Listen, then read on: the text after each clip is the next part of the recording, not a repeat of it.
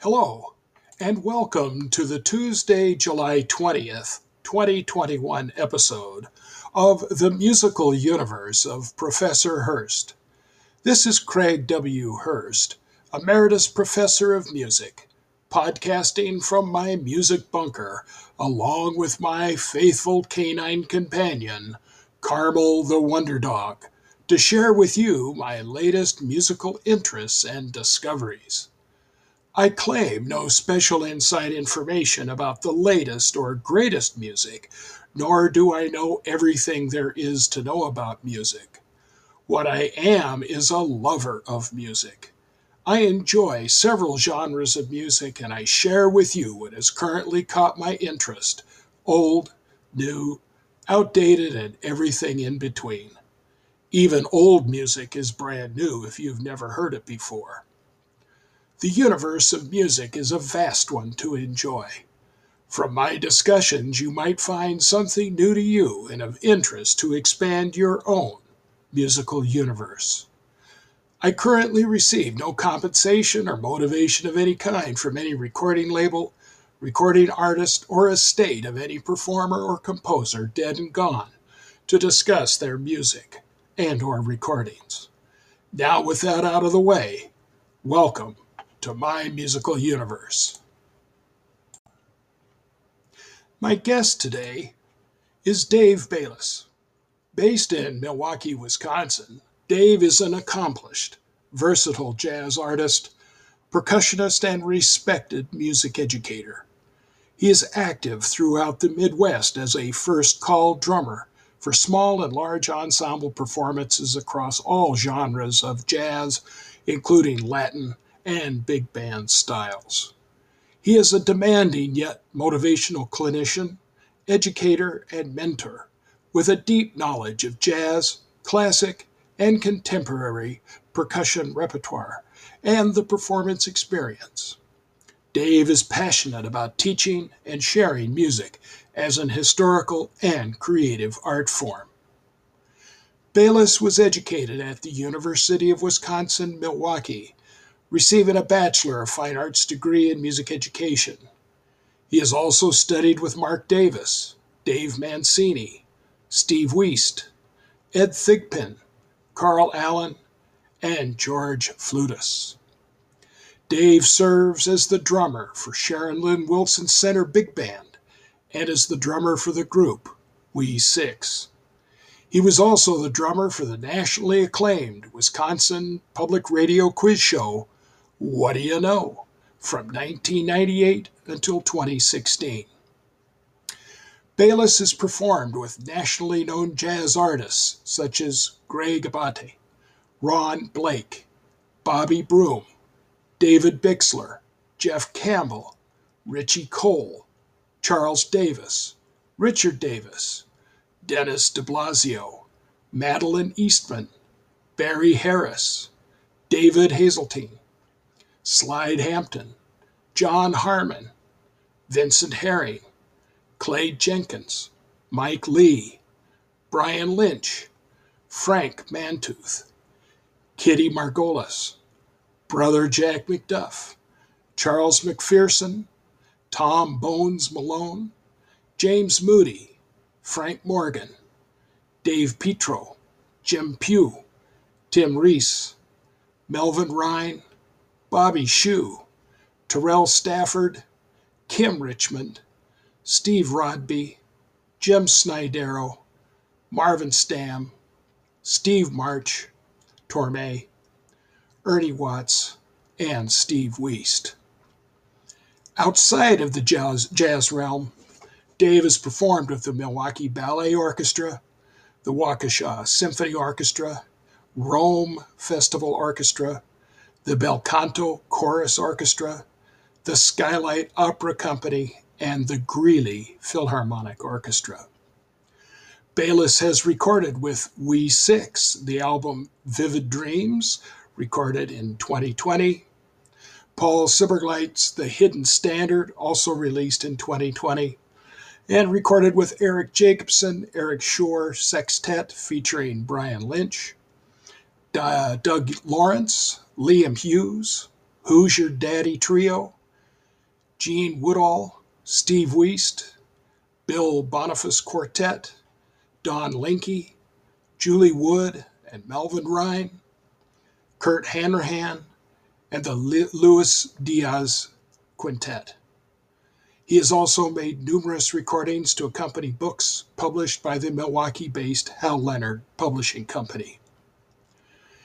In addition to performing at numerous jazz festivals and clubs, Dave also has extensive experience as a jazz festival adjudicator and ensemble director and teacher at music camps and clinics. He is an artist clinician for the Yamaha Corporation of America and the Zildjian Cymbal Company. It is my pleasure to welcome to my musical universe Mr. Dave Bayles. Hello, Dave.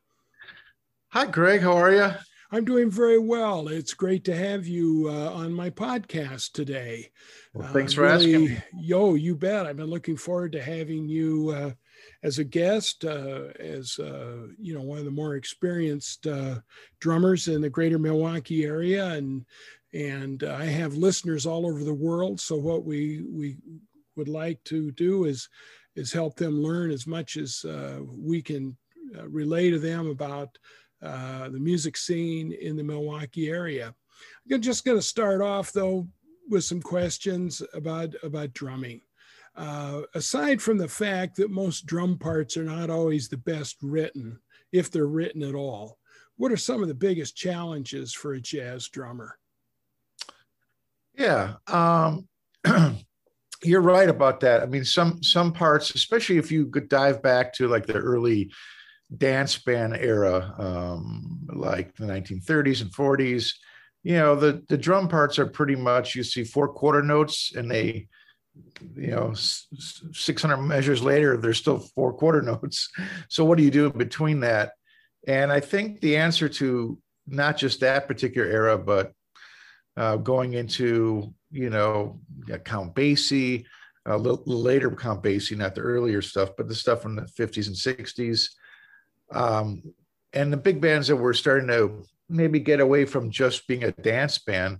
I, I think that the key is doing your research and listening to the charts and and just like you would with a symphony you know you get the score or you get the drum part you listen to the drummer play on the recording and you make your own notes Mm-hmm. And, and that's what I've done. And then eventually, you know, that language becomes typical when you see mm-hmm. something, or even just knowing that, hey, this is a Count Basie chart, or this is a Jimmie Lunceford chart, or this is a Maria Schneider chart. Um, you're going to have sort of a, a repertoire in your head that when you see something uh, or when you hear it go by and it's not written in your chart, you'll know how to relate to that and what to do. Um, and that's that's one of the difficult things um, I think I find with younger students who, you know, when we're getting into chart reading and things like that, um, you know, you see these things, they can read music, but it's more than just reading, it's interpretation. What do I do with these notes? How do I how do I set this figure up? What's what's an ensemble figure? What's a section figure? Um, so these these are things that actually, though, if you listen to the recordings, that gives you so much information. And I just tell my students, copy it, steal it.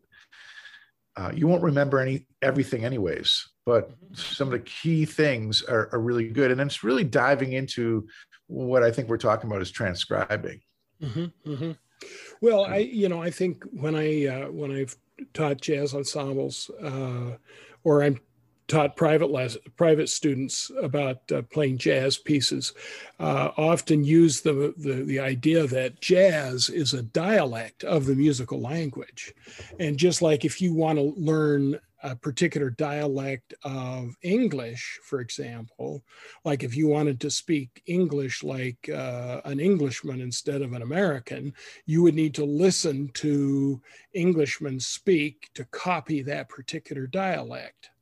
Exactly. It, yeah. it, it is truly a, a, language, and and and within the jazz language, there are, like you're saying, specific accents, and um, you can tell where someone is from. You know, you might be great, you know, uh, from Great Britain, but it's like where, you know, and uh, mm-hmm. and uh, it, it's exactly that. I, I, agree with you. Sure. well, and I think even like with big bands themselves, I think there's there there is some distinction so uh, I've heard people say, and I think I hear it too, between, say, New York City based big bands versus LA based big bands. I, I can't describe what that is. And as a horn player, certainly not to the extent that a drummer has to do, but of course, I understand that I have to play a lot of stuff that's not on the page. Mm-hmm. You know, mm-hmm. to to correctly interpret the style. But I want to throw something out at you that just as an interesting aside, you mentioned Count Basie. And uh, uh, several weeks ago, in fact, he was one of my earlier guests on my podcast. I interviewed Frank Green. Uh huh. And Frank Green is uh, well, he's he's played with Maynard Ferguson. He's he was on the David Letterman show as a trumpet player, but is most recently he's the the new lead trumpet player for the Count Basie band. Oh, okay, I didn't know and, that. Yeah, yeah. Now, of course, with COVID, I don't think they've been out on tour or done any recording or anything. But Frank was I was we were talking about lead playing and. Um, and the kind of we worked in somehow what's the hardest book he's ever played? Who has the hardest book? And what he what was an interesting answer was he said the Basie book strictly because it has such a long history and tradition. And you want to play Basie like Basie you know? So you've got to you've got to kind of help continue that tradition. You can't reinvent something new and call it the count basie band so I thought that was interesting in your mentioning of Basie as well, because Absolutely. he's you know he's had a had a slew of really great uh, you know drummers. And the last time I saw the Basie band, I think Butch Miles was playing drums. Mm-hmm. And uh, of course, he played with him many, many moons ago as well, and and certainly has the style down. But well, you know, we talk about big band, but what are some basic differences, say, between big band drumming and small group drumming, where you may have even less guidance on the page than you would say in a big band arrangement? Yeah, you know, I was thinking about that question because I remember oh, maybe 15 years ago, I had read an article from a, a, drummer that I really enjoy his work, uh, Lewis Nash, and mm-hmm. that was a question that was uh, asked of him, and he said, "There's no, there is no difference." And I, at that time, I guess maybe I was thinking, you know, like Count Basie versus, you know, playing with John Coltrane or something like that. I thought there is, there's got to be a difference, but you know, fast forward 15, 20 years, I, I, I would have to say that I would agree with him more about that because um, obviously, if we're talking about a specific era of jazz music and we're trying to, I, don't want to say replicate in a in a negative way, but sort of a, homage, homage to someone who you know is got a style that's so influential, like Basie. Um, that you know, I think um, that you know you are kind of bound a little bit by playing in that tradition. And and then of course obviously the, the, the obvious difference is the size of the ensemble. So it's sort of like you've got 16 or 18 people to deal with to be responsible for in a way. And um, you can't get too slick uh, in, in, in in your beat. I mean, your beat needs to be very clear.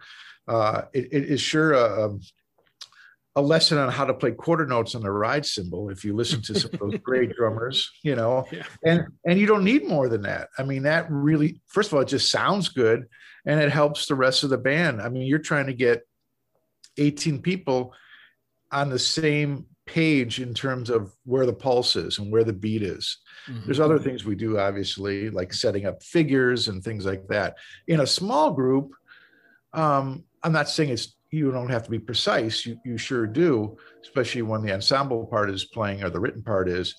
But it's a sports car. You can take faster turns, you know, and in a big band, it's a bus and you make a fast turn, you'll tip. so you don't want to tip the band. You know, it's funny. My uh, friend of mine um, that I worked with uh, at this jazz camp at, at, Whitewater University, which was run by Steve Wiest, an mm-hmm. amazing trombonist and educator, uh, and just just a heck of a good guy. Um, mm-hmm. uh, he invited me to be on that camp, and I was I was honored to do that. And that's actually where I met Frank Green and, and a whole bunch of people that either mm-hmm. played Basie or uh, Woody uh, Woody Herman, and Maynard. Um, but my friend Dave Mancini was the other drummer, oh, and sure. he said, "He said you don't want to play stump the band." You're playing yeah. with a big band, and I'll never forget that. He's, you know, he's right. So it's yeah. about, you know, the the common things are really the the. I mean, I guess you can play louder in a in a big band when you need that because you've got a lot of horns to support. But I, the, the common thing is being clear um, mm-hmm. with your beat, with your setups. Uh, when the big band isn't playing, it's a small group. You know, if there's a soloist, you're back to a quartet or a quintet. Mm-hmm. Um, and then you have the the luxury to to to move it around a little bit. Um, but I, I think you know some of the the the licks that you play, the fills, you know, the horn players know those drum licks mm-hmm. and they want that. They hear that. They know when, you know, there's little cues that that really help people out. So, but in terms of like shaping the band and shaping the ensemble, I think that way, and, and I should, I was going to say one other thing is that playing with confidence in both ensembles is really important. Um, it's not that you have to be an arrogant person as as a drummer, but I think you do. I think they do rely on you, and mm-hmm you'll get the evil look if it's not working. no, I, I I agree. I agree. I think you know the I'm not a not as a drummer, uh, you know, as, as, a trumpet player. I often think of the drummer in a in a combo as having you're really on more equal footing as opposed to in a big band. And I love your your metaphor, uh, driving a sports car versus driving a bus. That's an I'm going to use that. That's an sure. excellent example. But um, this kind of lead that what you just said leads me really to the my next question, because uh, a drummer, in my humble opinion, uh, is not only a contributor of the feel of the band, because everyone in the band should be a timekeeper, again, in my humble opinion, but you are also a percussive colorist. Mm-hmm. What are some techniques you use to bring color to the drum set? Well, uh, you know, obviously you you have your toolbox of uh, sticks and mallets and brushes, um, and and then you know I typically just use a four piece drum set. Maybe maybe I'll add another floor tom now and then. Um, you know, maybe uh, depending on the big band itself, I might use larger size drums uh, than I do with a, with a small group. I usually use a, a 18 inch bass drum with the small groups or a 16 inch. Uh, I like a little bigger, lower tune bass drum um, that helps, you know, sort of punctuate some of the the uh, like trombones. Typically, I, I, use my bass drum to help uh, punctuate some of their rhythms and then you know depending on the you know as you get into more modern big band writing um you know i, I guess i would start with maybe um thad jones mel lewis band um now there's an example of of a drummer who is really playing whether he was playing uh in a big band or a small group he was playing the same mm-hmm. and it wasn't mm-hmm. the it was totally the opposite of like buddy rich and, and that mm-hmm. kind of thing. but Mel Mel Lewis, the drummer, would would oftentimes use like the China cymbal for uh, a certain effect, a color. Uh, he liked to ride on that that China cymbal behind the saxophones quite a bit. Mm-hmm. Um, and then as you keep progressing, you know Bob Brookmeyer and, and people like that, then you know there are times where you're not playing necessarily a beat, you're still playing time, but it might be a little more ethereal. And so you might use mallets, you might use brushes for part of the tune and make a switch to sticks. Um, I mean, you have to really listen, and that type of stuff definitely is pretty vague in terms of it being written out. Oh, sure. It might say, you know, cymbals, but it doesn't tell you what rhythms to play on it. And, mm-hmm.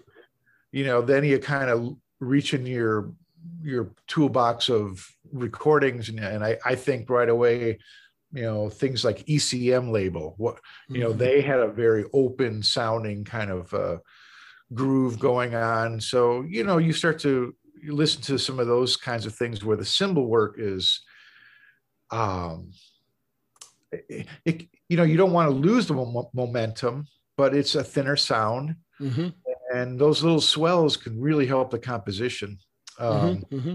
My last big band record, I did some of that uh, with Johannes Wallmann He's the uh, mm-hmm. jazz director at, at UW Madison, and uh, I did a big band record with him with his compositions. And there was compositions like that where it wasn't mm-hmm. just swinging, and it was other things, which was I, I, probably do less of that. So it was more of a challenge for me. Mm-hmm. Now mm-hmm. do that all the time; it's no big deal, but so yeah, I, I, think boy, we we really have a lot of control with the dynamics, with cymbal swells, with little, you know, filigree going on to keep the music moving, even though it's very mm-hmm. light.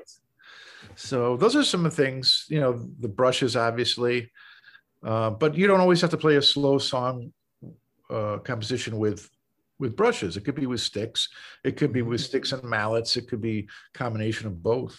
Mm-hmm. Sure, sure. You've got all those various implements and uh, and approaches, and uh, so you know, and it's and it's always interesting. I I personally enjoy listening to a drummer who takes what one could say is a melodically challenged instrument because the drums are not really considered to be a melodic instrument, but can be played in a melodic fashion. I think um, uh, Art Blakey, for example, uh, I was listening to one of his recordings the other day and uh, one of his solos and some of the things that that he does does make the drum set, I think, very melodic you know, even those things when he would like press his elbow into the drum head to change the pitch, sure. those kinds of things, but not just that, just other kinds of combinations of of the drums and cymbals and and uh, I, I uh, really I like that kind of playing. I also really love to hear a drummer who can keep time, well, or you know the time is there, but it's not obvious. Mm-hmm. You yep. know what I mean? Like uh, like uh, it's like you were talking about ECM. I think a lot of their music is is is, is that way, where you're you, there is no real hard and fast. Where's two and four, but you know it's there. You feel it in the in the totality of the ensemble anyway absolutely absolutely and, and to me that's a that's a, you know along with uh, obscure harmonies and dissonances and things those are things that really resonate in my uh, aesthetic gut, if you will. I like that kind of stuff. And I find well, it's it's difficult for young students to to even comprehend that because you don't hear that anywhere. No, I mean you, you don't. To, it, what, at least when I was coming up, we had one radio station left, or two. We had two, and then those disappeared. So man, I I sure uh, I sure uh, realized the difference of not having jazz on the on the airwaves.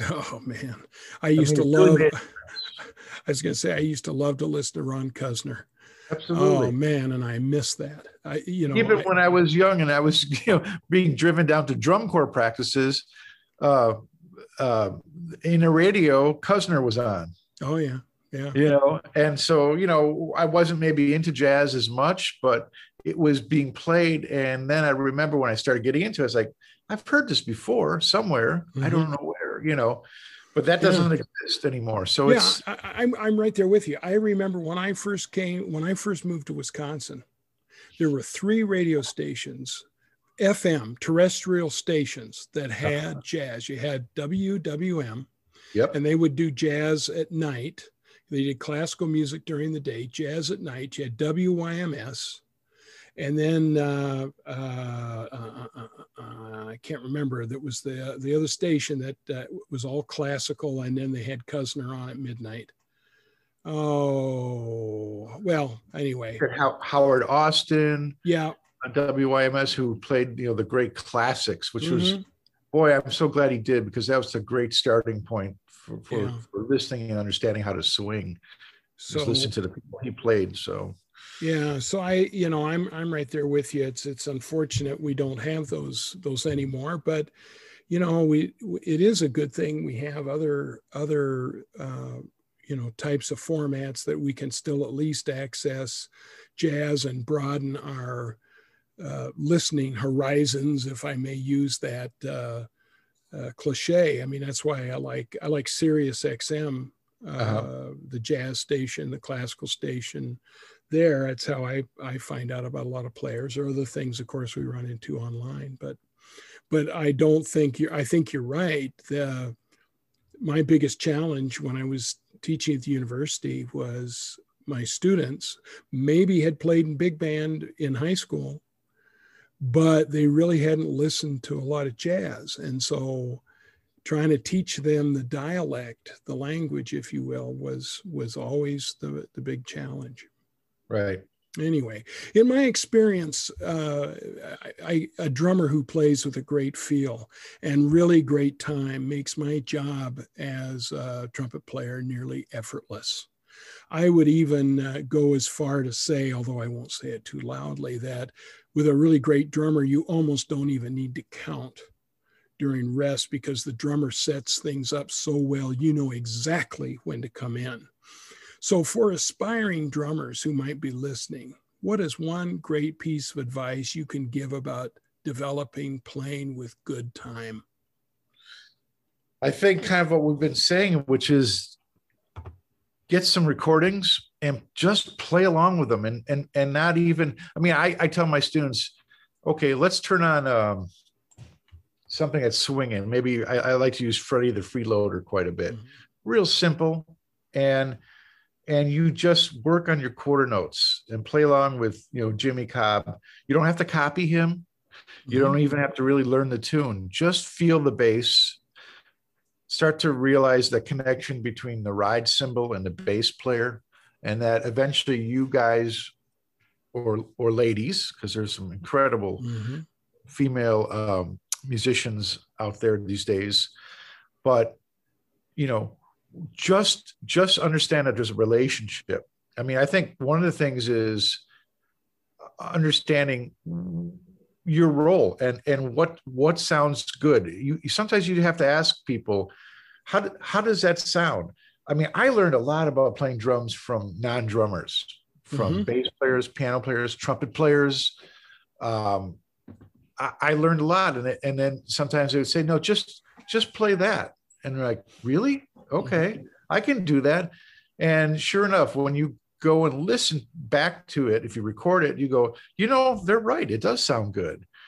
Um, I, I think that that's really important. The other thing is just frequency, like anything else. Um, when I used to teach uh, at the Milwaukee High School of the Arts um, as a sort of a traveling music teacher, and then when I was with some other organizations, we would do some workshops there. Um, those kids were playing all the time, all the mm-hmm. time. They would, you know, if if there's a study hall, they're down in the music room and they're playing. Mm-hmm and you know they got good mm-hmm. they got good and it's just it's the same thing with me i mean i you know you can practice but when i first started when i started gigging and i was i had i was lucky to have a actually seven night a week gig for many years all through college mm-hmm. that that boosted up my feel my understanding my hearing you know and and my understanding of what we should do. I think the other thing I say about time and feel is that it doesn't always have to be on the grid, you know, where it's where it's exactly at the same point. Maybe the rhythm section is at the same point, but listening to the horn players, they don't have to be there. They have the freedom to play behind the beat, ahead of the beat. Mm-hmm. But the mistake I made one time, there was a, a, a wonderful, great saxophonist here uh, in Milwaukee named Haddish Alexander. And Haddish played way behind the beat on purpose. Mm-hmm. That was his style. It was almost like a, I don't know, maybe like a Sonny Rollins type of influence, or, uh, early Sonny, or I'm sorry, later Sonny. But um, so what did I do? I was told, you know, make sure you lock in with everybody. So I started following the saxophone and it got slower. And he'd lay back more and it got slower. And finally, he pulled the horn out of his mouth and turned around and just started laughing at me. And so it's sometimes it's not about your time, it's not about your feel, it's about understanding that there's going to be a rub in the time mm-hmm. and plow through it because mm-hmm. those people are relying that you're going to have that that right. canvas for them to to paint you know so to speak and uh, I, that, I think that's that's a big thing but playing with records frequency have jam sessions um, i'm i'm going to have another I, I, do two jam sessions a, a week at people's houses especially coming out of the pandemic just to we're athletes, you know. I mean, we can mm-hmm. practice, but we got to also practice playing with each other. Mm-hmm. So I've been doing more of that lately. But I, all those things help contribute to a better time feel. Um, I think I, I don't know how else it happens. Mm-hmm. Well, I mean, it's just like it's just like anything else. The more you do it, the, you know, and if you're doing it. Um, mindfully, uh, you're going to get better at it. I mean, absolutely, like, and that's um, that's a I like your word mindfully. I mean, you can't just mm-hmm. you gotta you gotta think about it, and then you gotta forget about it. Yeah, but there's a time where you are a little anal about it, and you're a little, you know, okay, you don't want to drive yourself crazy. Uh, but you got to think about it. You got to be mindful. I like that. Yeah. Yeah, well, I have. I, I, tell you, I think that's been a great experience for me, uh, particularly during the pandemic. Uh, in that I've I chose to spend the downtime because other than you know I haven't had a gig or a rehearsal since March of last year. Well, other than Memorial Day, I did finally play out on Memorial Day. Uh, but uh, I made a conscious decision. I was going to really focus on improving my I mean, really fine tune things. And uh, uh, to the point where, you know, I might be playing an etude or something. And if, if I made a, a little mistake, I might just, oh, I'll get it later. No, I'll go back and, and just, ha- you know, really, and, and again, mindful. And my teacher at North Texas, John Haney, he, he probably never would have used the word mindfulness or I mean, at least certainly in the context of what we have today, but he certainly knew what that meant because I always will go back, I mean, more recently here and remember that he told me you can only play one note at a time. Think about one note at a time you know and and and i have found that that focus has really helped up my game so I, you know, students that are listening, Dave's uh, suggestion, excellent. Uh, but, you know, it's just like anything else. You're not going to get uh, better at it just by, you know, running through the, uh, you know, run through things without really thinking about what you're doing. So, and I, I think for the young students who are listening to this, call your friends, have a session, tell your parents, hey, I want to play with my friends can we do it you know saturday downstairs in the basement mm-hmm. and and back to your mindfulness thing have a goal when you mm-hmm. when, when they come over let's learn this this these tunes out of the real book and not only grab those books but let's listen to a couple versions on on you know let's actually sit down and listen to that mm-hmm. and see if we can kind of like pick up some of the things that these famous musicians are doing mm-hmm instead of just you know just jamming rocking out that's okay too you know but yeah. um, you know i mean it should be it should be fun. Music should still be fun. Oh yeah. Yeah we we play music. We don't suffer music. We don't yeah, toil music. right. we don't slave at music. We play music. Right. it is it is fun. But there also but I, I understand your point. There's a difference between you know, having uh, kicks versus getting some work done. Yeah. Yeah. Well, I'd like to shift gears just for a little bit. Sure. Because you're very active in the Milwaukee music scene. So, for my listeners who may be unfamiliar, uh, would you talk a bit about the jazz scene in Milwaukee prior to the COVID 19 shutdown last March and some of the places that hopefully we will get back to listening to live jazz in Milwaukee? Yeah. Well, uh, for me, uh, you know, I was playing a lot. Um, you know, I'd say on average four times a week, uh, I had a gig. And then, of course, uh, when COVID hit hard, um, you know, very little. Um, in fact, I had even moved uh, from my home in Milwaukee to uh, my cabin in northern Wisconsin, and I I taught there. I taught. Um, I my nephew is a, a videographer, and I said, "Look, I need to have these lessons online." but I want them to be able to see certain things. What do I need? Mm-hmm. And of course, he mm-hmm. sent me a list, and I almost, you know, fell over when I saw the prices of it. But anyways, I I made the plunge and I, you know, I started to teach online and I had four cameras that it, it the, the long story short is it worked. Um, it, you know, I uh, had a student that um, finished up with me after four years. He got accepted at a, couple big uh, jazz schools and he's going to Kansas City to study with Carl Allen next. Mm-hmm. And so uh, we got stuff done, which which was great. Um, now, um,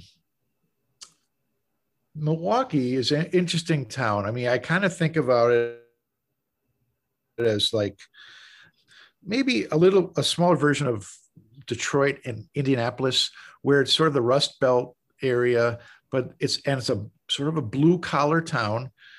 And but you had these great musicians and I, I i wonder sometimes if it's the work ethic of you know those cities that transferred over to you know being a dedicated musician.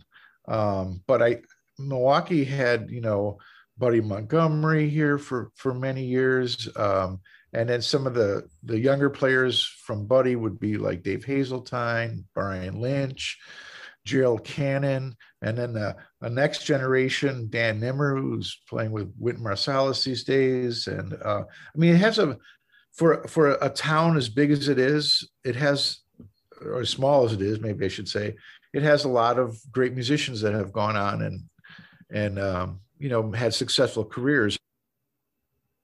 And that that doesn't happen just because you move somewhere. I mean, you have to have the the training before you move. Um, so I think that tradition is is still around, and it's not to say that's the only thing I like because I, I, like, you know, and I'm saying in, in sort of a straight ahead kind of uh, jazz um, uh, approach to to playing jazz music. There's many approaches and many styles of uh, that we know, but um, those are some some you know just some great great people that have uh, gone on to to do some things and left some uh, I think left some influences here. Um, but I, I've enjoyed playing a lot of straight ahead jazz, big band, um, a lot of recording work uh, through Hal Leonard. That's been kind of fun. Um, and you know, I'm I'm looking at some other projects that are coming up that are a little different, to kind of get out of my comfort zone, so to mm-hmm. speak. Mm-hmm because I think that's important to not just sort of get lazy. right. Yeah, to grow. Uh, to to grow and and to find out, wow, yeah, I I I was pretty sure I couldn't do that, and now that just confirms I can. So I need to work on that. So, but okay. yeah, I think I think that the scene is is healthy uh, in terms of, you know, I think you know about the Milwaukee Jazz Institute that I'm involved in, and there's just some really good there's good players out there that even though we talked about not having a radio station and all that kind of stuff there i think the education aspect of jazz music uh, has made a difference mm-hmm. and um, getting a hold of these kids when they're in junior high we have a, a junior high combo that I just I can't believe that they're in junior high. I mean, they're really they're really improvising in a in a cohesive way. Mm-hmm. Uh, there's nice lines they're they're developing. They're actually speaking in the jazz language. It's it's amazing, and uh, so yeah, I think it's I think for me it's been a healthy scene.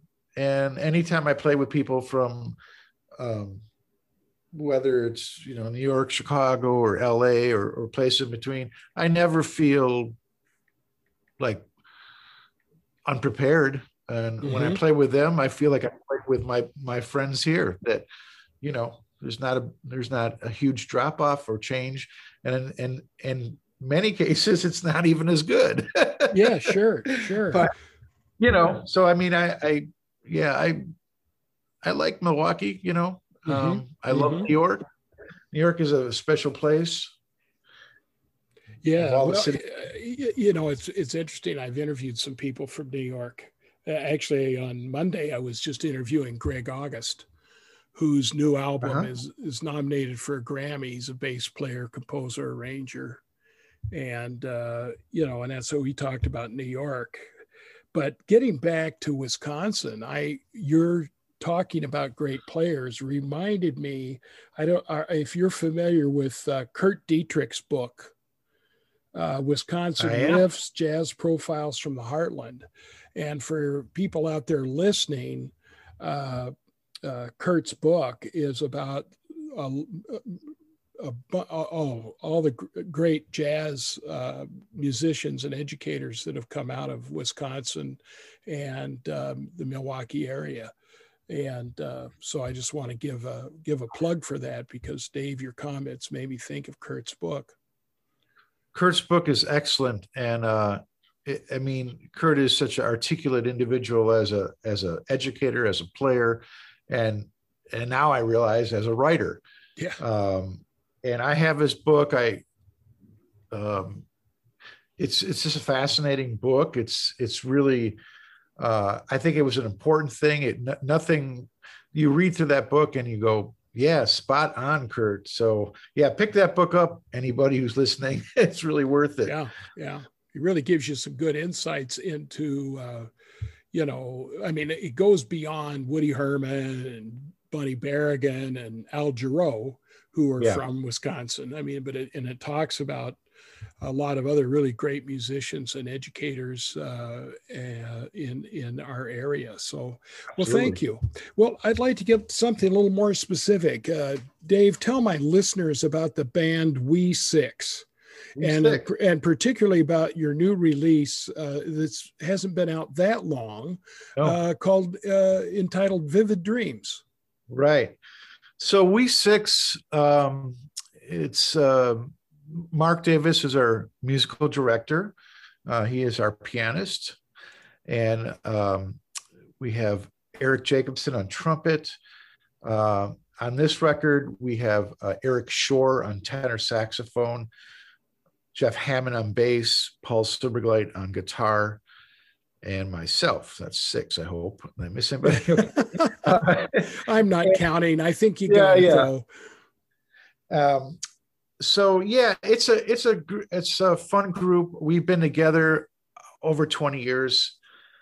Uh, it was the artists and residents group at the conservatory, Wisconsin Conservatory, for for uh, a long, long time, and um, throughout our, our concert series, uh, because it's a unique group in terms of the instrumentation, we used a lot of times the guitar as another horn. Mm-hmm, sure. So I don't know how many arrangements are are out there and originals, but I, I don't know. I would say probably 200 maybe wow. of, of, of, stuff that, that the guys have written. And so um, in 2018, uh, our tenor player, Eric Schoor, was leaving Milwaukee and moving. And so we said, you know, we need to document this version of We Six. Uh, mm-hmm. Before Eric, it was Berkeley Fudge, uh, one of our mentors. Um, and so uh, we did that. We went to the studio. We said, let's make it all originals. And so I think we have three originals from Mark Davis and two each from Paul. and the two Erics. And Jeff and myself did not contribute to that at that point. And um, Vivid Dreams is Mark's composition. Um, mm-hmm. And I, I got to say, I mean, I'm just, you know, I play with these guys all the time, but I, I just listened to that record recently, and I don't typically like to listen to myself too much, but I do because you know you have to and make improvements. And but uh, the writing is just, you know, I just I, I'm in awe of of their compositional skills and it has a sound and if you had to label it it sort of has that hard bop kind of sound uh, not everything is all swing, but um, it's it's a I think a, a spirited album. Mm-hmm. Um, I think the playing is great on everybody's part. Um, I'm happy with the recording sound, which is always tricky um, to get the sound that you hear in your head. And we let's see, it was myself, Mark, Paul, and our engineer Larry Philibom that mixed that record. Now we did it in 2018. We kind of ran out of money uh, to finish it correctly.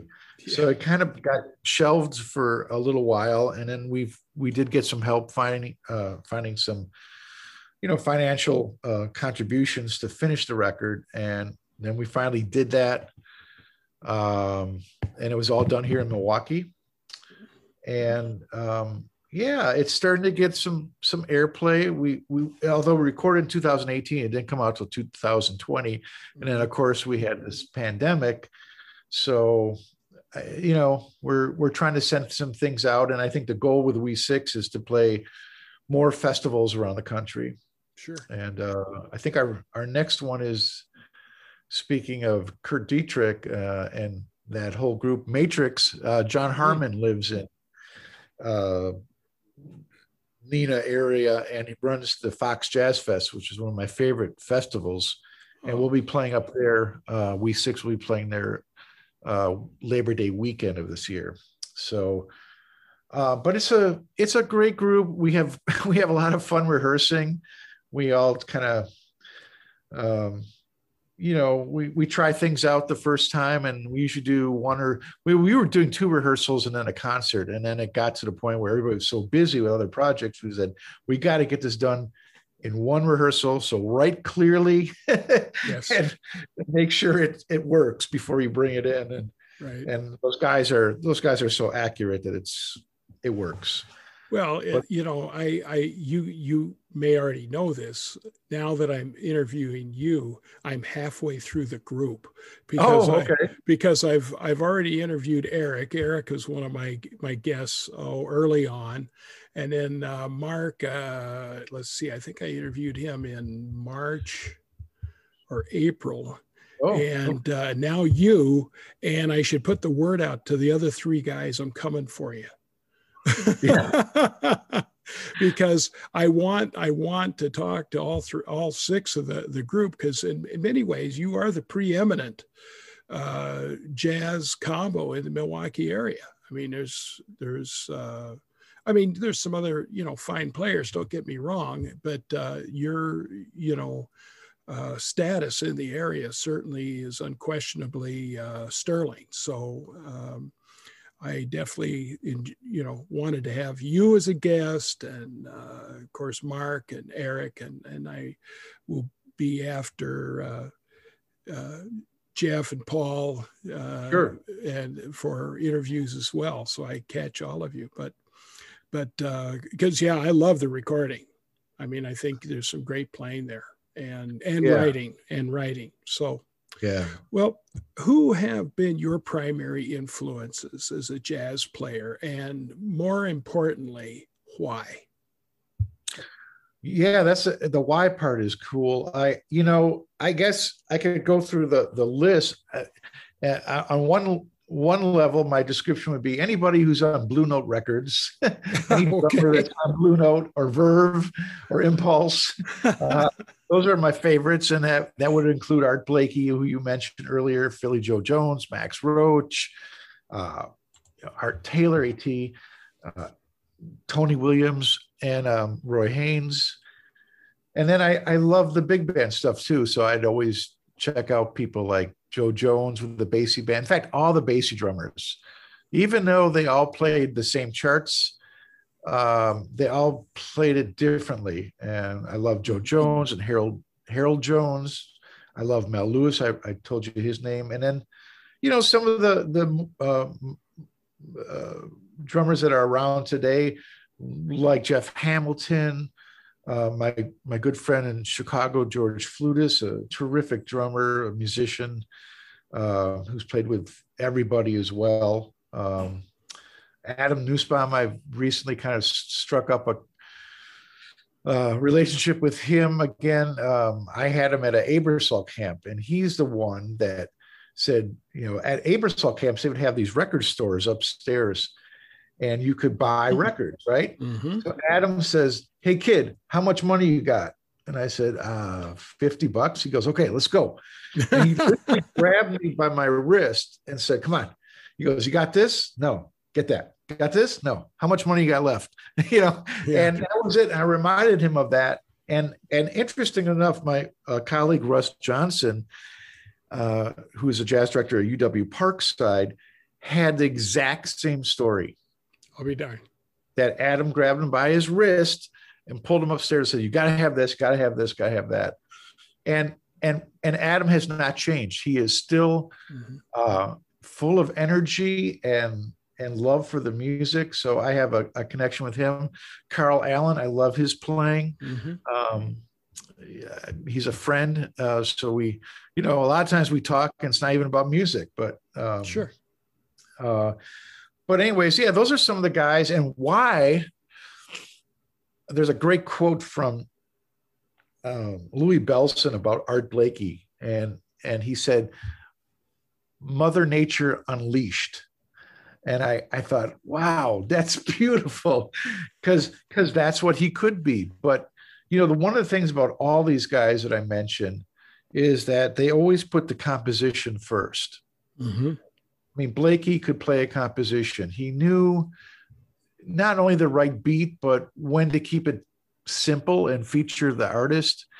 And that, the other thing I got from Blakey is he knew when a person had another gear, mm-hmm. another another level to play. And mm-hmm. I, I witnessed it one time in Chicago where there was a trombonist playing, and Blakey was not digging it. He just mm-hmm. was not, and he did he did his typical thing where he did this big crush roll, slammed on the cymbal, and shouted something out. And the next set, that trombone player was like a different trombone player. So, um, you know, it's just he heard the whole thing, and I think that's the thing I try to do is hear the whole composition, the whole band, not just yourself. Mm-hmm.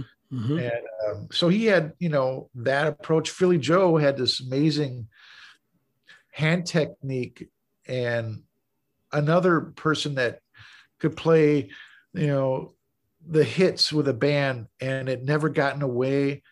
When he soloed, it was his solo, you know, but always perfect, always in time. And Elvin Jones too. I mean, Elvin would take that beat. We talked about time earlier, and just move it around but man 32 bars was 32 bars. And and mm-hmm. you would swear he was off but no if you count it it's it's dead on. Sure. You know over the the pandemic um, craig i was um, doing a couple uh, presentations for milwaukee jazz institute. And i picked uh, art blakey.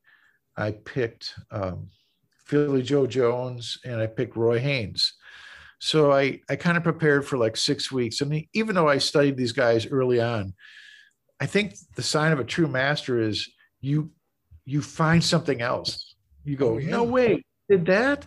I missed that the first 10 years. mm-hmm. And uh, it was amazing. Uh, and it again, it just kind of confirmed to me that you have to study these masters because it it gives it it gives you that open gate to try stuff mm-hmm. and and to discipline yourself you know so oh. th- these guys are are great mel lewis is is someone i just man like it's it's very difficult to play like him in, in a big band you you go how can that work and yet it does It doesn't sound anything like you know Papa Joe Jones or I don't know Buddy Rich, of course, mm-hmm. Uh, mm-hmm. all incredible musicians. Mel had this other style that I, I think what I really like about him is he, he really had the sort of the audacity to play like that. and mm-hmm. it worked. It was so musical. It was so perfect. Well, I think so, one of the great things about the Thad Jones Mel Lewis Big Band is it was made up of such great musicians in every chair. Yeah.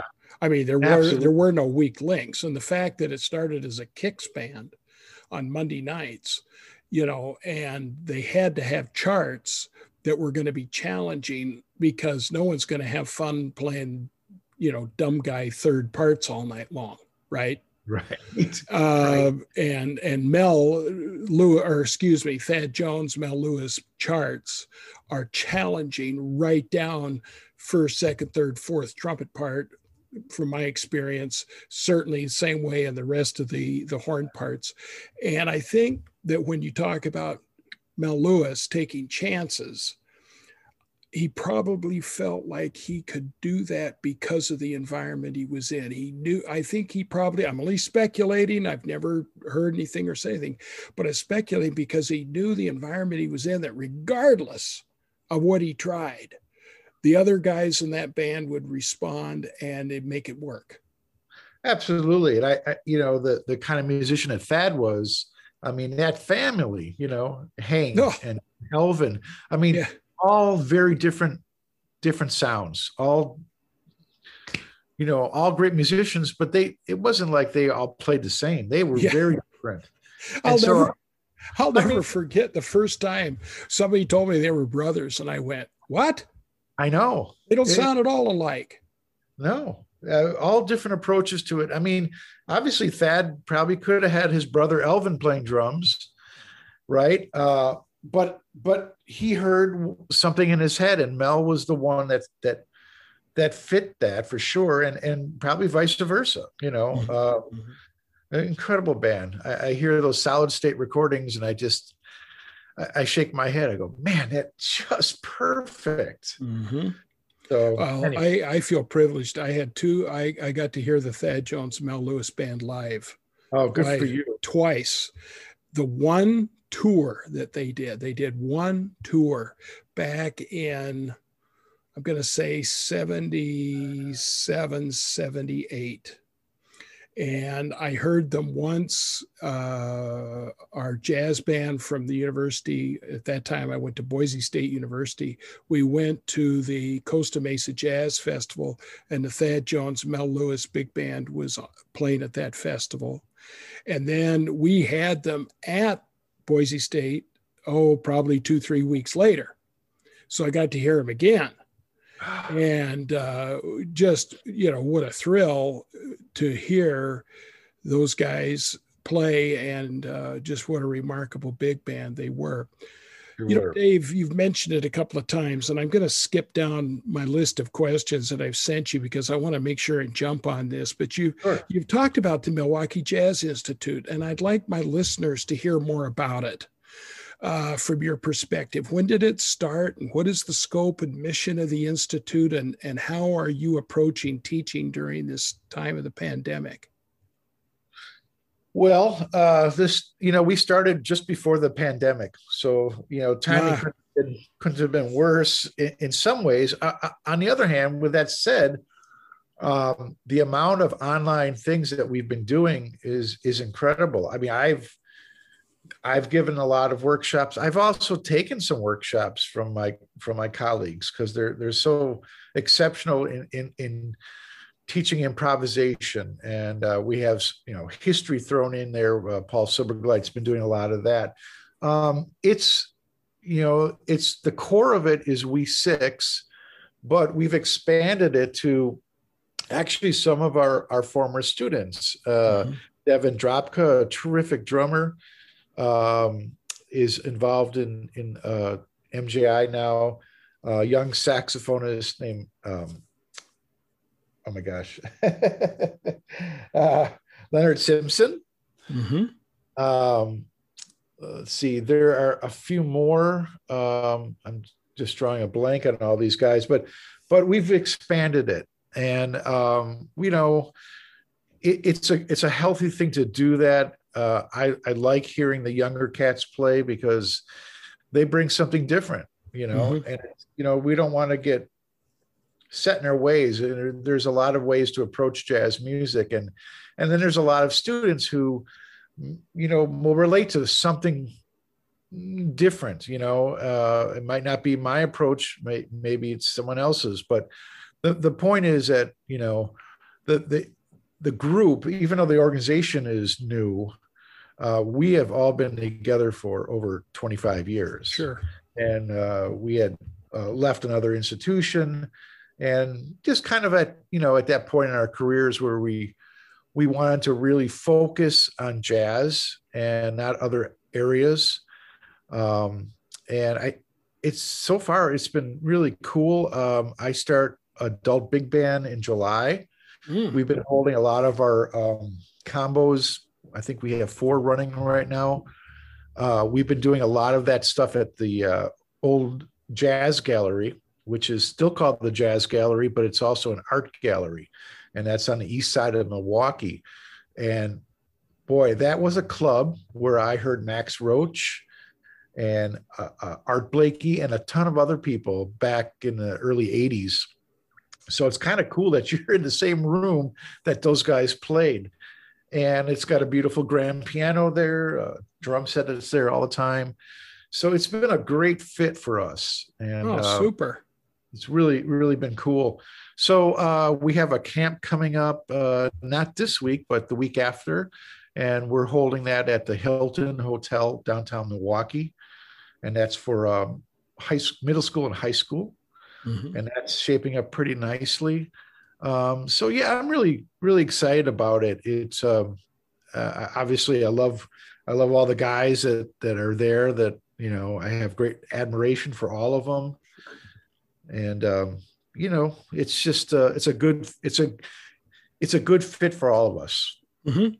well i mean you guys been like i said you've been together for a long long time you yeah. play together well you're great friends and then that comes yeah. across in the cohesiveness of of the playing i mean i mean those are all things that i think we as musicians can relate to. I, I, think non musical people sometimes don't always quite understand the relationship uh, that one musician playing with another and the importance uh, you know of that particular relationship and sharing that common uh, language yeah. in, in, effect. I mean we're actually sort of like uh, you know uh, communicating uh, in a in a way that I, a lot many people sometimes don't understand, which then kind of leads me to another question. Uh, I want you to put your educator, adjudicator, adjudicator, clinician hat on for just a minute, because you've had a lot of experience on all of those areas.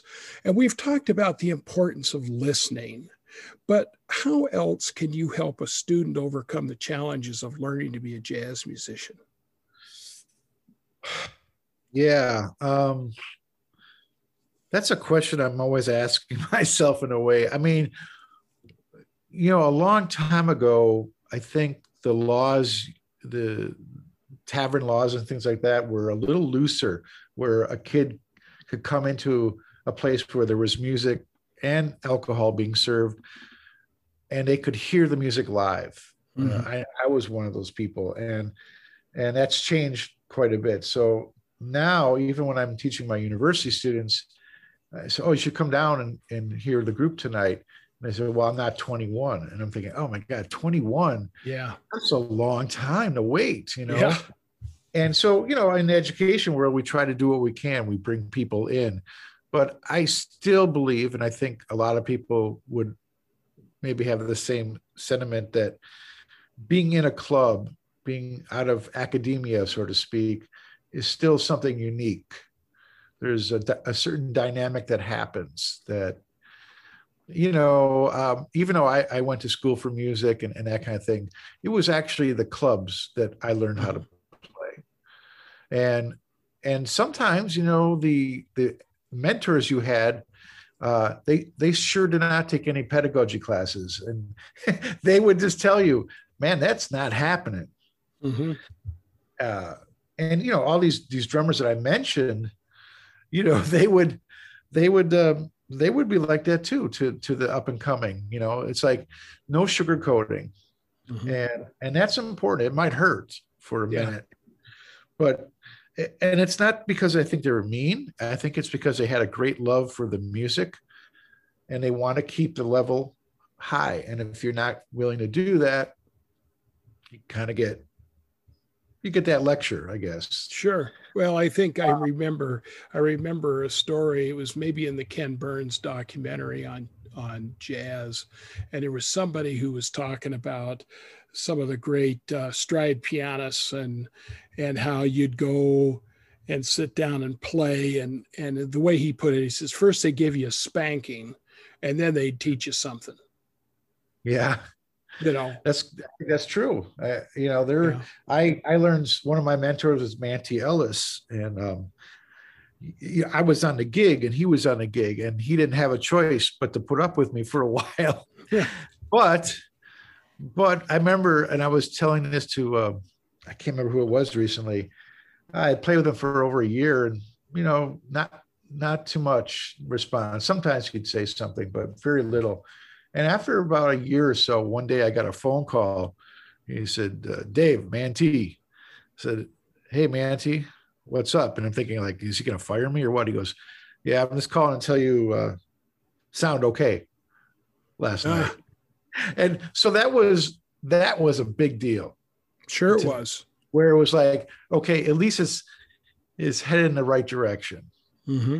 Mm-hmm. Uh, but you know, it's interesting. Their way of educating wasn't dictating to you or telling you what to play. They just played.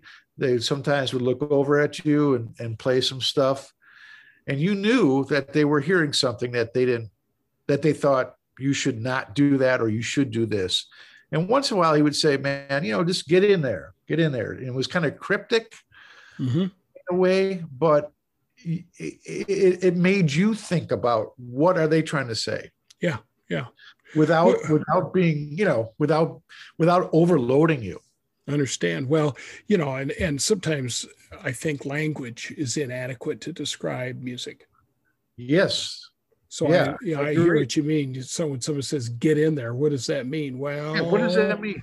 You know, you kind of have to kind of figure that out. And uh, you know, well, you mentioned Manty, and, and, you certainly have worked with many remarkable musicians uh, during your career. And uh, what have been some of the most standout moments that you would share with my audience? Well, you know, I think some of those moments are not always with the biggest names, although those are always mm-hmm. a thrill. I, will tell you, since we were talking about Manty, I remember one night playing with him, and there was nobody in the audience. It was just the trio, and I was kind of slacking, I think. And I and he kind of said something. I said, "Well, there's nobody here." He goes, "I'm here," and that I was like, "Okay." I, I either need to change my attitude or, or get out of this. And what it made me realize is here's this guy who can play anything and he's playing his tail off to nobody he's mm-hmm. playing he's playing it to the history of the music so that was a huge you know it was real short response but man that was like a lecture that was amazing mm-hmm. um golly uh, I, I mentioned Steve Wiest, um, you know, such a, a gentleman that I felt like I shouldn't have been on that camp. And yet, because the other drummer who couldn't make it and I got the call, he kept me on that camp for 17 years. Wow. Uh, with some other people. And I grew. I didn't have the same experience, especially in the big band world. In the combo world, I felt more comfortable. Uh, he was he was a terrific educator, uh, just a, a, a, good person. So mm-hmm. he was someone I remember quite a bit. Uh, most recently, we we did something with um, Benny Golson, mm. and um, that was a thrill because my first combo tune I played with, I, I, was in this group called Summer Street, and it used to be held at Washington Park, and Berkeley Fudge was the the instructor.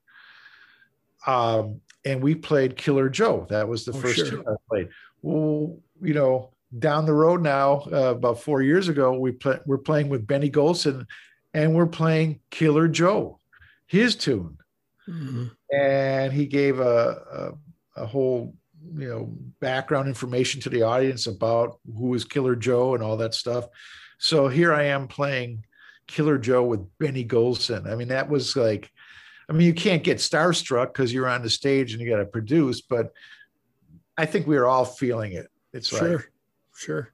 oh, wow, this is Benny Golson. And he was, uh, he, uh, who else would I put in that category? Slide Hampton, I've played with a, a number of times, just complete gentleman hmm and no pretentiousness. It's all about the music.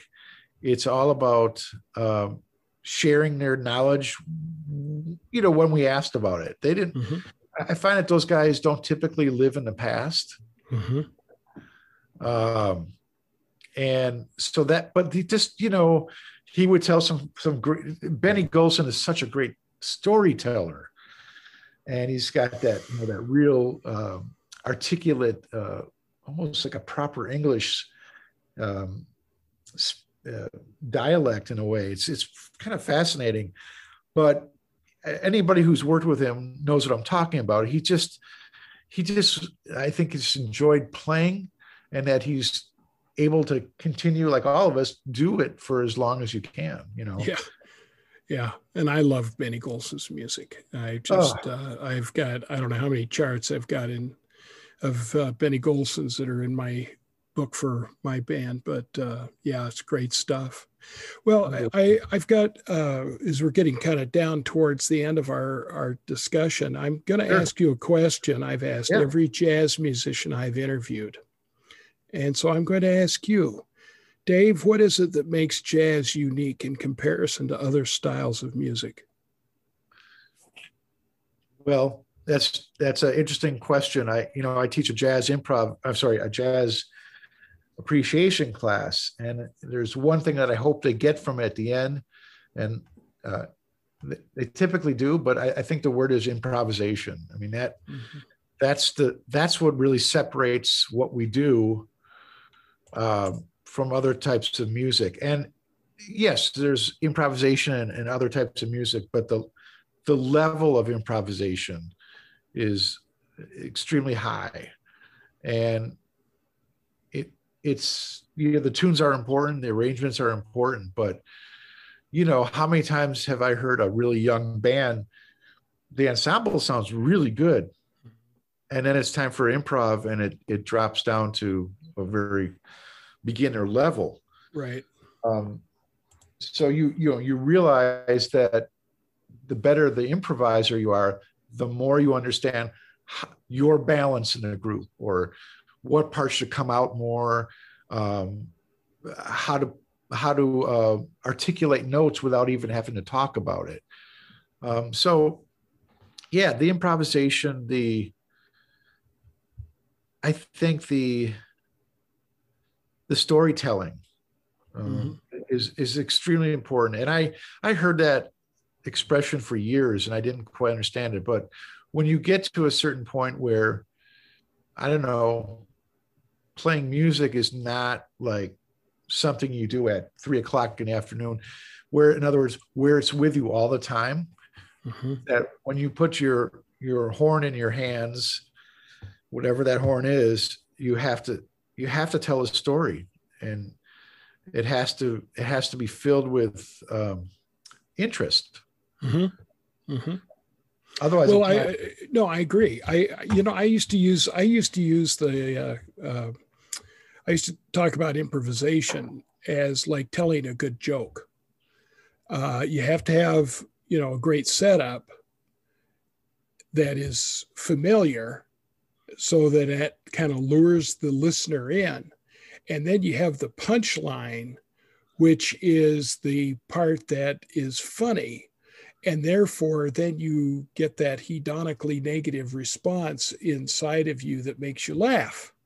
And a good solo is sort of that way. You you include you know a, a certain amount of familiarity maybe uh, playing within the chord structure, for example, but then maybe you play a little bit outside the changes, to, or or you lay back like your saxophonist friend to create that rub, to create that conflict, and then resolution. And so that storytelling musically is that conflict, that distance, followed by that resolution and relief and uh, and I think that's that's one of the things that's always gassed me about great jazz players. Right. I, I think it's you know I I I happen to like the old um, oh like Dom DeLuise and uh, uh, Buddy Hackett and all those old comedians yeah. where where they're telling you know the punchline is coming, but like you said, I mean the way they set it up is just that's funny in itself. That's that's effective in itself. Yeah. yeah. And it's almost like everything's a punchline, even though it's not the punchline yet. Uh, that's because you know they're, they're well crafted. It, it looks like they're just kind of making it up, but you know they've practiced it. Sure. You know they're working it nonstop. When they're driving down the street, they're working on their craft. You know, I mean, I I think that's that's the ultimate thing that it doesn't matter if you're a computer programmer if you're thinking about that all the time and you're putting in the 10 to 15,000 hours you're going to get good at it. Sure you sure. know, yeah. if you if you do it right. So but yeah i think the i mean i've i i have and i i not as much. I have like i, I play in, in an orchestra. I remember I was in Italy for six weeks playing with an orchestra, kind of early in my career still kind of figuring things out, you know, like, am I going to play jazz and do this other stuff as well?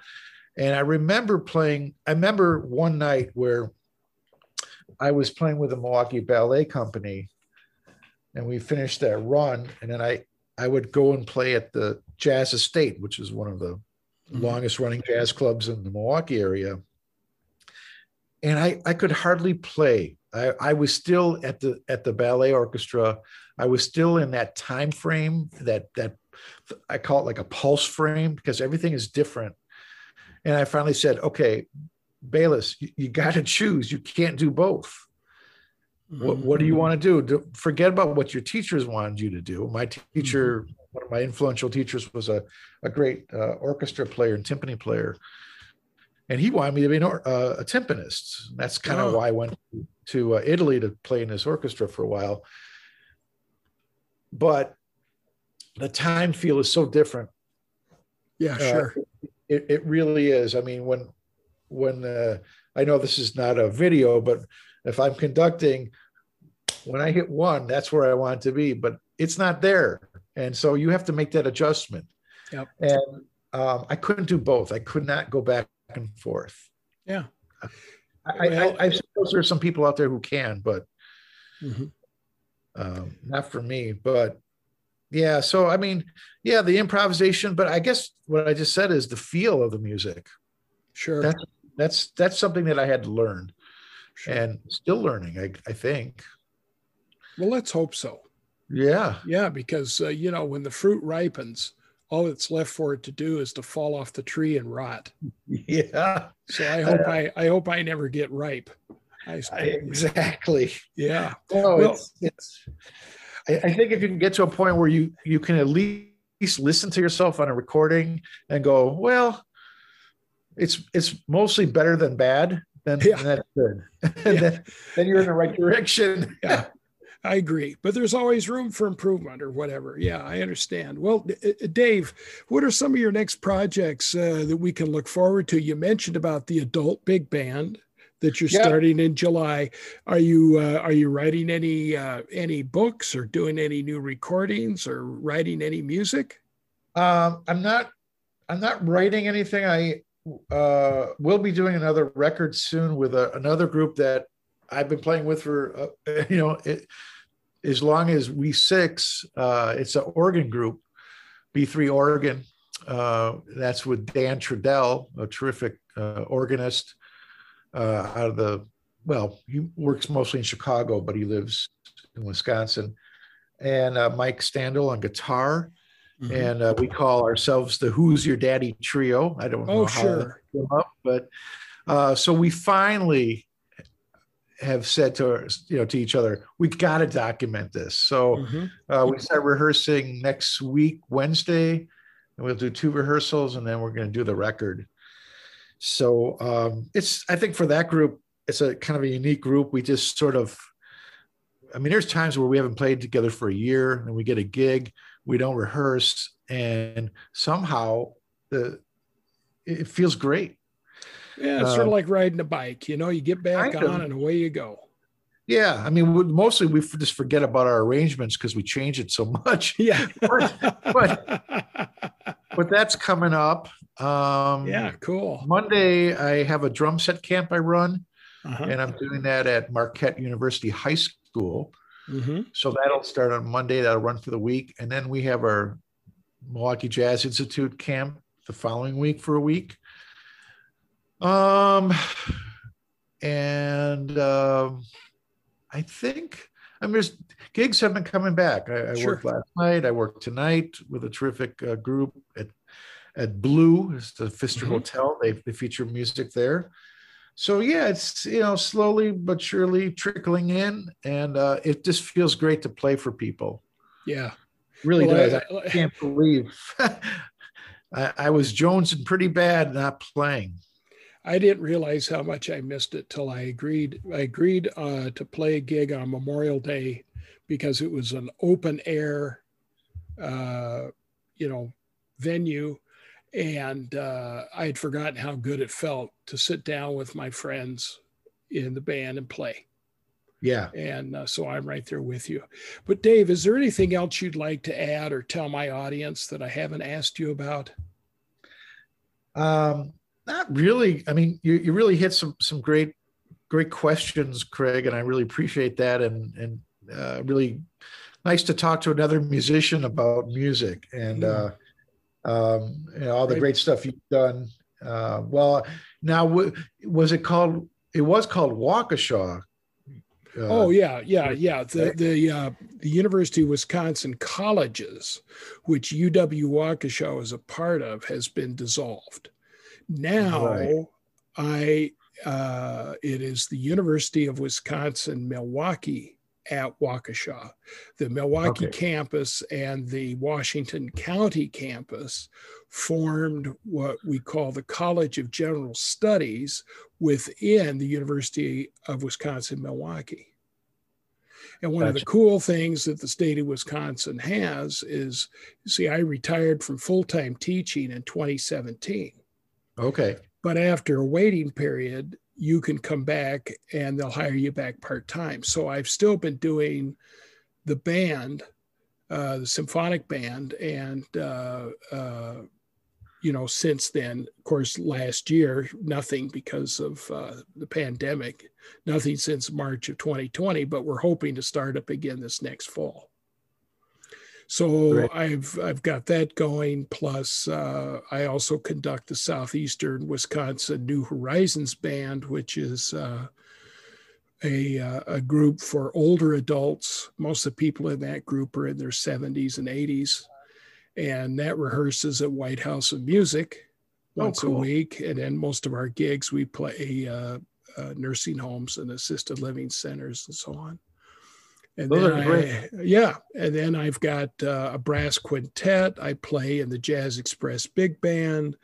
I and then I have six other small groups that I front, uh, nice. di- different jazz groups because I have a, a wide range of tastes. So my modern jazz group is called Hornz, uh, with two Z's on the end and uh, we've played at the Jazz Estate and at Caroline's and at a club, wonderful club at Madison called Cafe Coda. It's oh, a sure. Beautiful, yeah. beautiful club. Yeah. And I and uh, we've uh, we even recorded uh, recorded an album. My goodness, it's been two years ago now, and uh, have a lot of fun with that. But see, I also love New Orleans brass band music. So oh, I have a New Orleans brass band and uh, we do a lot of um, uh, Youngblood brass band charts and and uh, of course uh, Dirty Dozen brass band, you know, whatever I can I can sure. find and dig up. So, you know, I, I knew ahead of time purposefully I wanted to keep busy with music once I retired from full time teaching. And I'm the podcast that you are now a part of came about as a result that uh, in my last few years of full time teaching, I taught online, some online courses, and I bought uh, a really nice Audio Technica microphone that plugs into the USB port. And I was sitting here one day and noticed that microphone sitting there, and I thought, you know, that's a darn nice piece of equipment, and it's a shame to let it go to waste. And uh, kind of within that same time period, a colleague of mine had written to me and asked me, say, hey, what are you listening to these days? I'm kind of bored with what I'm listening to. And what have you got for suggestions? And bada bing, bada boom, I thought, hey, I'm going to start a podcast about music.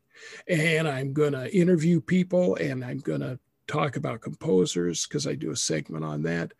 And try to educate people about music and musicians uh, all over the United States, but also come back and focus uh, in the Milwaukee area because I, I like to help promote music, period, whether it's mine or others, because I believe in music. And uh, so, you know, that's that's kind of what uh, what all came about with this. That's so. terrific, and it, it you know what what we're all doing is we I think you nail it. We have to help each other promote good things. Yeah, uh, yeah. Whether it's a, a great piece of art or a great book or or whatever it is. I mean, we we can't always just you know we can't just eat fast food you know? no i agree i agree but i think in the music community we need to focus on on really on supporting each other because i think that if we if we only compete you know and and i understand that you know we the gigs are not plen- you know hugely plentiful and we have to compete for gigs but sure. we need to find ways to support each other. Otherwise i think we're going to contribute to our own demise. I think you're absolutely right because if we don't it's not the person that's um, you know going to a, a, a jazz event and the first question is is there going to be a beer truck there? Exactly I mean, that's not what we're you know hopefully and you know what? If we get enough people supporting each other then other people say well it looks like it's hip. I guess i should do that too. Exactly. It, it's you know there, we have to be the shepherds a little bit. We have to model we have to model. If we really think the music is that important then we need to support the music whether again whether it's our own making or that of colleagues and that's kind of part of what I'm about with doing this because I don't make a dime from doing this podcast. I do it strictly for fun. I guess what I do get out of it and get off on it is the opportunity to, just like you said, have a conversation about music with another musician. Absolutely. And I've, you know, and I talk, I've talked to people from coast to coast and Chicago and Italy and Memphis and Nashville. And it's just, it's a gas for me. So well, good. Well, thank you for asking me to do this once again. And uh, you bet. Uh, hope it was. I hope is what you were looking for. And oh yeah, oh yeah, Dave. Thank you for taking time to talk to me today, and all the best with what I'm sure will be uh, continued success uh, in your musical future. Well, thanks a lot, Craig, and I hope uh, we get a chance to play with each other sometime. I'm looking forward to it. Okay. All right. Take care. Thanks.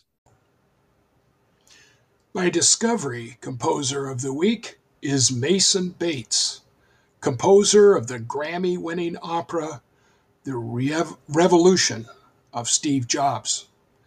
He's imaginatively transforming the way classical music is created and experienced as a composer, DJ, and curator. During his term as the first composer in residence at the Kennedy Center for the Performing Arts, he presented a diverse array of artists on his KC jukebox using immersive production and stagecraft. Championed by legendary conductors from Riccardo Muti to Michael Tilson Thomas, his symphonic music is the first to receive widespread acceptance for its unique integration of electronic sounds, and he was named the most performed composer of his generation in a recent survey of American music. Bates has also composed for films, including Gus Van Sant's The Sea of Trees, starring Matthew McConaughey and Na- Naomi Watts a diverse artist exploring the ways classical music integrates into contemporary culture. He serves on the faculty of the San Francisco Conservatory of Music. Next season, we'll see the premiere of Philharmonia Fantastique, the making of the orchestra for animated film and live orchestra by the Chicago Symphony Orchestra and the San Francisco Symphony a collaboration with Gary Rydstrom of Lucasfilm and Jim Capobianco of Aerial Contrivance. The work explores the connection between creativity and technology with the help of a magical sprite who flies through instruments as they are played. Additional commissioners include the National, Pittsburgh, and Dallas Symphonies, as well as in theaters and streaming services. Also in the coming season is a new piano concerto for Daniil Trifonov for the San Francisco Symphony and the Philadelphia Orchestra, and the premiere of the concert opener, The Rhapsody of Steve Jobs, based on his hit opera, which was hailed as one of the best selling productions in the history of the Santa Fe Opera. The work will be premiered by the Philadelphia Orchestra and the Atlanta Symphony Orchestra. The opera itself receives its second production by opera houses in Atlanta, Austin, and Kansas City next season, and he is currently at work on The Amazing Adventures of Cavalier and Clay for the Metropolitan Opera with librettist Gene Shearer. Highly informed by his work as a DJ, his curatorial approach integrates adventurous music, ambient information, and social platforms in a fluid and immersive way. He created a mini series for the Kennedy Center exploring his unique curatorial approach. During his five years as composer in residence at the Kennedy Center, he created vibrant events on all parts of the campus, including a week long installation for the opening of the center's new Reach campus, and five seasons of his hit series, KC Jukebox. The series has featured a diverse range of artists, from Pulitzer Prize winning Caroline Shaw to Godfather of Techno, Juan Atkins, to the renowned composers of the Netflix show Stranger Things. KC Jukebox became created a unique integration of classical music and non classical artists, such as Tycho, Thievery Corporation, and Mouse on Mars. Working in clubs under the name DJ Masonic, Bates created Mercury Soul, a show combining DJing and classical music to pack crowds with clubs and orchestras around the country. The miniseries, Mercury Soul, Cathedral, a meditative mix of classical music and electronica, shot at St. Joseph's Society for the Arts, received almost 300,000 views. And its upcoming music video series will be created in partnership with the De Young Museum. The organization has broadened its scope to include not only classical club shows, but full service digital content production for arts organizations that want to build robust online audiences. In my show notes, you will find YouTube links to Mason Bates' Philharmonia Fantastique, Behind the Scenes, a link to Mason Bates' composition Mothership, and also a link to a chamber work by Mason Bates entitled Difficult Bamboo. That wraps episode number 39. My show notes, along with links to artist websites, recording label websites, YouTube videos of artist performances are all posted on my Facebook page, The Musical Universe of Professor Hurst. Next week, I will be interviewing Montana based classically trained singer songwriter Ro Myra about her new album to be released August 6th entitled Nowhere, Nebraska.